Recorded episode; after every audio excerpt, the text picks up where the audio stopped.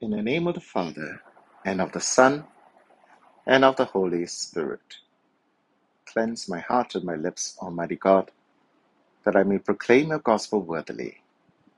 The Lord be with you. Reading from the Holy Gospel according to Mark. At that time, while teaching in the temple, Jesus said, How can the scribes maintain that Christ is the son of David?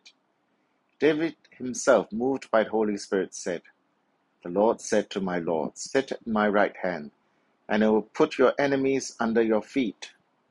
David himself calls him Lord. In what way, then, can he be his son? And the great majority of the people heard this with delight. The Gospel of the Lord. Our Gospel passage begins with another question. Up to this point, our Lord has been challenged and questioned from all sides by those who either wished to trap him or by one who honestly wanted to tap on his wisdom. But now his opponents and even admirers have run out of questions or the courage with which to confront him. Now is the Lord's turn to interrogate his detractors, and he begins with this provocative question How can the scribes maintain that the Christ is the son of David?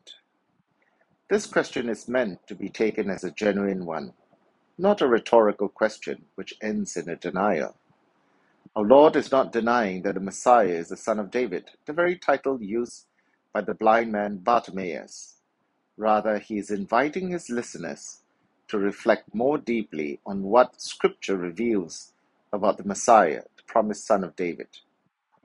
Drawing from Psalm 110, an exceptionally important psalm for the evangelist, and like all the other psalms, is attributed to King David. Jesus raises an apparent dilemma. But first, our Lord emphasizes the authority of this text by noting that David was moved by the Holy Spirit when he wrote it. It is not just a beautiful human composition, it is the inspired Word of God. What is the dilemma that Jesus wishes to highlight?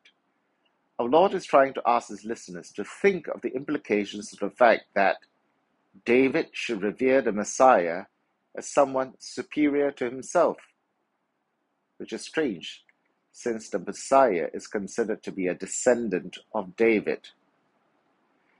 He reveres him to the point of even addressing him as Lord, a title which was reserved for God. This is earth shattering. Messiah is no earthly monarch, descended from the line of David and heir to David's throne. He is something much greater. Our Lord points once again to the mystery of the Incarnation foreshadowed in the Psalms. The Messiah is the son of David with regards to his humanity, but he is also the Son of God by virtue of his divinity. He is uniquely fully God and fully man.